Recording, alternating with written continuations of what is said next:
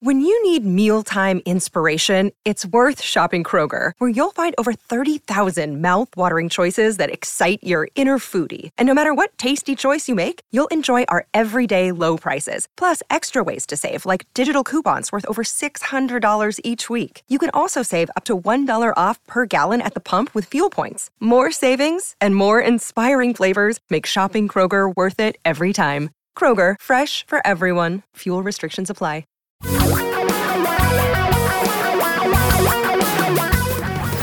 Reality radio for a really great future. We're talking real money. Oh my gosh, it's that time again. I know you're excited. I know you've been waiting, waiting patiently for another exciting episode of Talking Real Money, the podcast. Hi, I'm Don. Over there is Tom. What? What are you shaking when your you, head about? When you say it that way, it sounds like it's a put on. It's facetious. It's like It like was a oh, little come on. facetious. Okay, just want to make no. sure I'm reading Do you you think I'm serious? Wait a minute. How long No, have you known I me?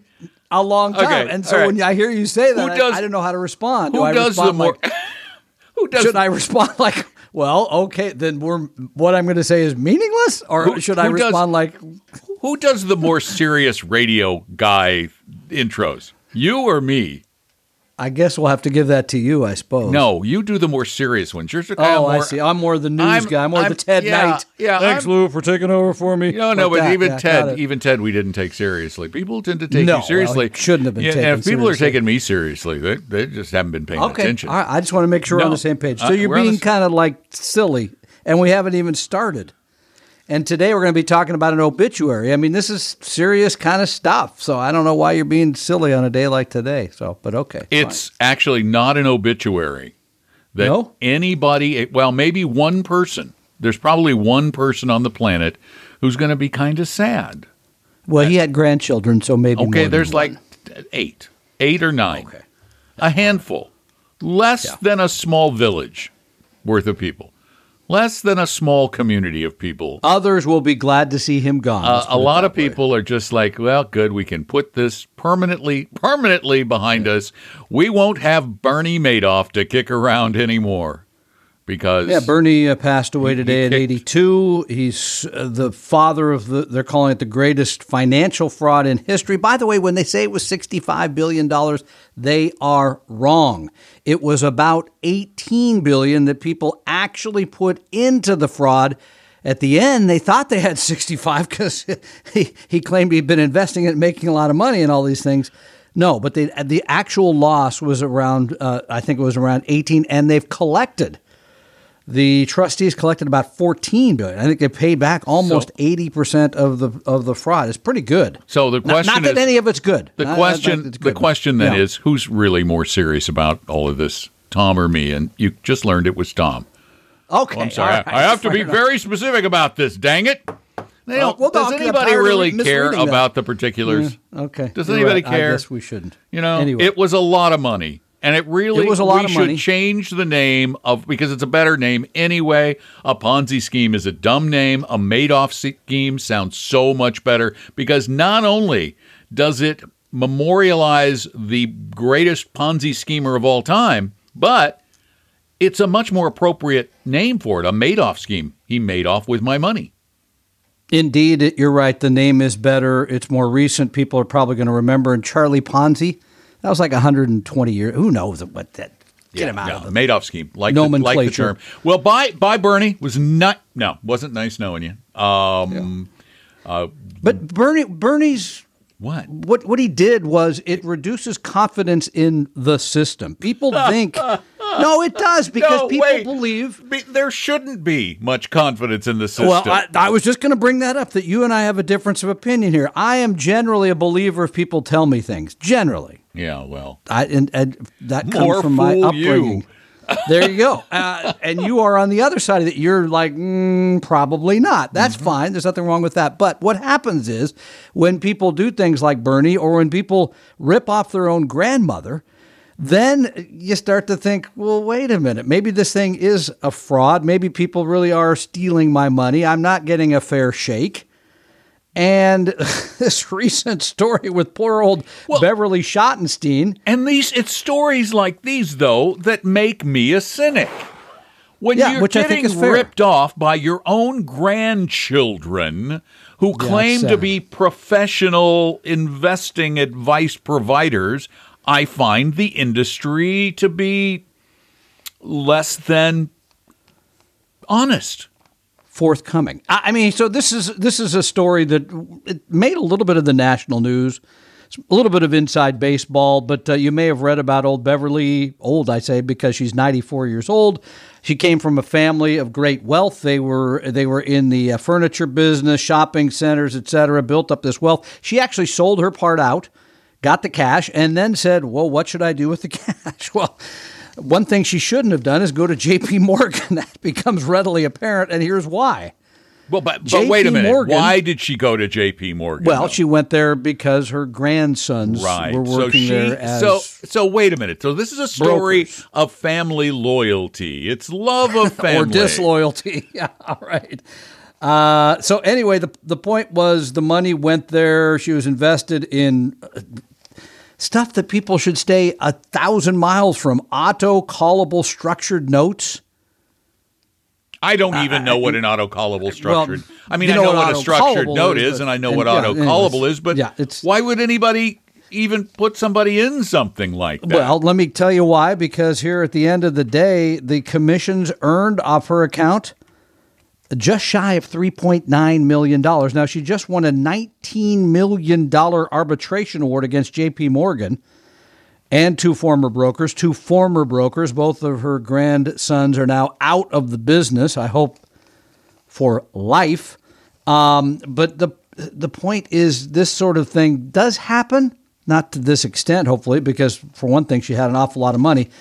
But it raises a couple of things for me. Number one, and we've said this before on the show, on the show, um, you should only ever, ever, ever hire, no reason to hire anybody else, 100% fee only fiduciary, period. Right, because well, no, here, on, there's commissions were generated hold in these on, accounts. But I can pr- pretty confidently state that these guys made it appear to Grandma that they were looking out for her best interest. They may not have come out and said the word fiduciary, but you know a lot of these people do.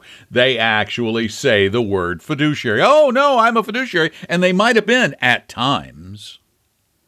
360 unauthorized trades. Does that sound like a fiduciary? no, no. No. I'm saying they might have claimed hmm. to be a fiduciary at times okay. because they do. All think right. about those. Think about the guy you listen to on the radio in Phoenix. I'm always looking He out for tra- everybody's. I'm looking Yeah. out for everybody. I'm a fiduciary, and yet Yeah. he's selling insurance products. He's not a fiduciary no when idea- he's doing that. I have that no idea how he can even say that. I, because anyway. he's Okay. lying. I- Okay, that's one. That's one. Number two, and this is more serious. Elder abuse is a serious issue in this country. Fi- elder financial abuse is not to be laughed at. It's not to be made fun of because it's a serious issue. Now, how you fix that, because I don't know, especially in a case like this, which I truly call affinity fraud. I mean, she was taken by her own family members because, as you said, she probably said, I trust them. By the way, she doesn't use a computer. So they were sending her a lot of stuff by computer that she did not see. Maybe had she seen that, she would have said, wait a minute, what, why am I buying and selling these things? How much am I paying for all of this?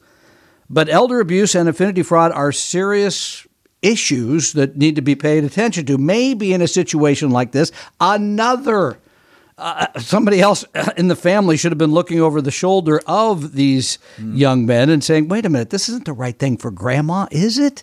Or is it?" So while we're laughing about this, and I'm glad she won the $19 million arbitration award, which JP Morgan, of course, will appeal because they always do. Uh, this is something to be paid attention to very carefully. I'd say anytime your parents get their mid 70s and older, especially in a case like this where we're talking tens of millions of dollars, real money. I'll tell you when you if you were part of this family dynamic, the rest of the family would not even think to question these two men both of whom who worked for one of the most respected firms in America. They were professionals. It would be like questioning your grandson who was a doctor or a lawyer. You don't question the professionals, they know what they're doing. When in fact, most of the financial professionals in America, pardon me for my little bit of a rant, but most of the financial professionals in America are not looking out for their clients' best interests. They're not. They can claim they are, but they're not. It is a terrible industry that is rife with this. This is not the exception. This kind of stuff, not at this level, is the norm. Selling people products to generate high commissions, that's the norm. Churning accounts, that's the norm. Lots of trades, that's what churning is. That is the norm. Non disclosure of fees and commissions, that's the norm. You need to understand that despite your desire to give your grandkids or that woman at church or that person you're in Rotary with or whomever it might be the benefit of the doubt, you need to be far more vigilant and take these people to task. Don't take their word for it. Don't even trust. Verify. And can I disabuse you of one more uh, name you've used here? Professionals. In my day, a professional was a doctor or a lawyer because they went and got an advanced degree no, that does that. Stockbrokers were too. Stock back in the day, stockbrokers were. What cons- degree did they get? Didn't matter. What, didn't how, matter. They came out of college with an M with it with with some sort of a master's or something, and they went into the stock breaking business, and they were up there in the pecking order of the. No, no. I'm saying we should not call them no. professionals anymore. I think it's a poor term. It implies some sort of advanced learning in all this when most of them went to college, sure, but then the advanced learning is they went to J.P. Morgan to learn how to sell. That's what they learned. They don't know anything more about markets than you do. And not, I got to you, tell Don, you, other no, people. No, no, no. I mean, I, it's not just uh, my conjecture that this is true. I know it for a fact because I personally lived it.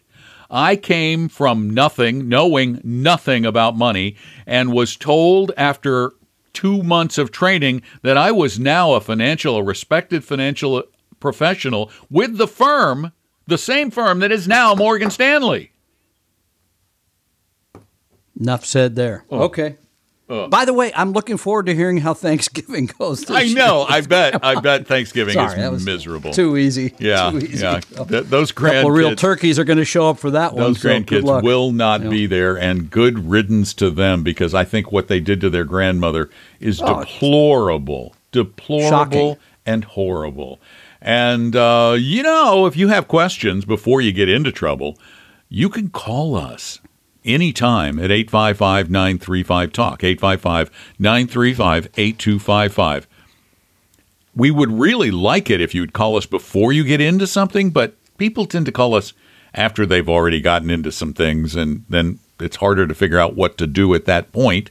Sometimes it means, you know, taking your lumps. So uh, give us a call before bad stuff happens or after 855 935 Talk or send your questions in at talkingrealmoney.com. Here's one of those called in questions, Tom. Yes, I have two um, mutual funds that are in managed managed uh, mutual funds. So there are several mutual funds within the mutual fund. Used to be with USAA, now it's with Schwab is this a good way to go, or should I be getting my own portfolio from the broker's list that you were talking about? I hope you understood that. The bottom line is I got a a traditional and a Roth IRA, and they're both managed funds, which means I'm paying a fee, percent, I think. Well, it sounds to me like you had some sort of a managed account with USAA. USAA got out of the money management business. They sold off their mutual funds to Victory Capital and they moved all of their managed accounts to Schwab. So, what you probably have, I, and I don't know this for a fact without seeing your statements and talking to you more, is a an advisory account of some sort at Schwab uh, because you said you have multiple mutual funds in it and you're paying an extra fee. So you got a fee and then you got fees for the funds. What the, the, the correct answer is dependent upon the quality of that portfolio, the cost of the funds, how well diversified they are, the quality of the advice. Without knowing those kinds of things, it's very difficult to give you any kind of an answer. We find when we talk to many people we give on our website three fund portfolios at Fidelity, at Schwab, and at Vanguard. Pretty basic. You can set up, you know, how risky you want it to be. It's, they're very, pretty well diversified. But we still talk to so many of you who say, oh, it just feels confusing. I don't know what I'm doing. When do I rebalance this? If you're one of those people, then having a an advisor – 100% fiduciary fee only advisor who manages. And when you say manage, I always, that, that makes me think like active management, but somebody who's rebalancing the account, sending you money, whatever it is, it's worth it at the right price, right? I mean, and, and I think right that's what he's situation. getting, but I really can't tell because I he says managed, but he said he's paying a fee and then he has mutual funds within the account. So it sounds like he could have a perfectly good advisory account at Schwab or he could have something completely different. Don't pay commissions, never pay more than 1% management fee, and only, I guess this is the third time I said this in this program, only work with a 100% fiduciary because then they won't come to Thanksgiving and try to fleece you. And the important part of that statement that Tom said isn't the word fiduciary, it's the 100% part. Because as we said, most advisors these days know that the buzzword is fiduciary. So they're all claiming to be fiduciaries. There's a well known investment guy who's actually a CFP. He's actually a certified financial planner. He holds himself out on television to be a fiduciary, and yet the bulk of his financial business his his income comes from the sale of indexed annuity products, which no one in the industry except maybe him would would believe uh, is a fiduciary type product. As a matter of fact, they're exactly contrary to the fiduciary standard. We're going to wrap up this podcast. Thanks for being a part of it and we uh, we do appreciate you being there. We hope you spread the word. Please tell everybody about it, and if you can, leave a, a review at Apple Podcasts because those are terrific. They make us feel good. Leave a good review though. The bad reviews just make us feel bad. until until we read them on the until we read them on the show, and then we get like three good reviews. So sometimes the bad reviews do work out for us. So I guess thank you for those two. We'll uh, we'll talk to you again. We're here almost every day. 855-935 talk is our phone number, or send your questions in at talkingrealmoney.com on the contact form. I'm Don. That's Tom hanging out, talking real money. Talking real money realize that the information provided on Talking Real Money is for educational and hopefully enjoyable purposes only. Providing personalized financial planning or investing advice takes time, so please consult with a really good fee only fiduciary investment, tax, or legal advisor. We know a good one. Investing must always involve risk. In other words, you can and probably will lose money at times. Also, as much as you want it, no one can accurately, consistently predict the future. So, past performance doesn't tell you a darn thing about what the future will bring. Unlike many other programs that say something similar, Talking Real Money is not trying to get you to buy or sell any financial products or securities. Instead, the program is provided as a public service by Vestry, a fee-only registered investment advisor. Thanks for listening, and please visit TalkingRealMoney.com for more information and disclosures. Uh, that should keep the lawyers happy.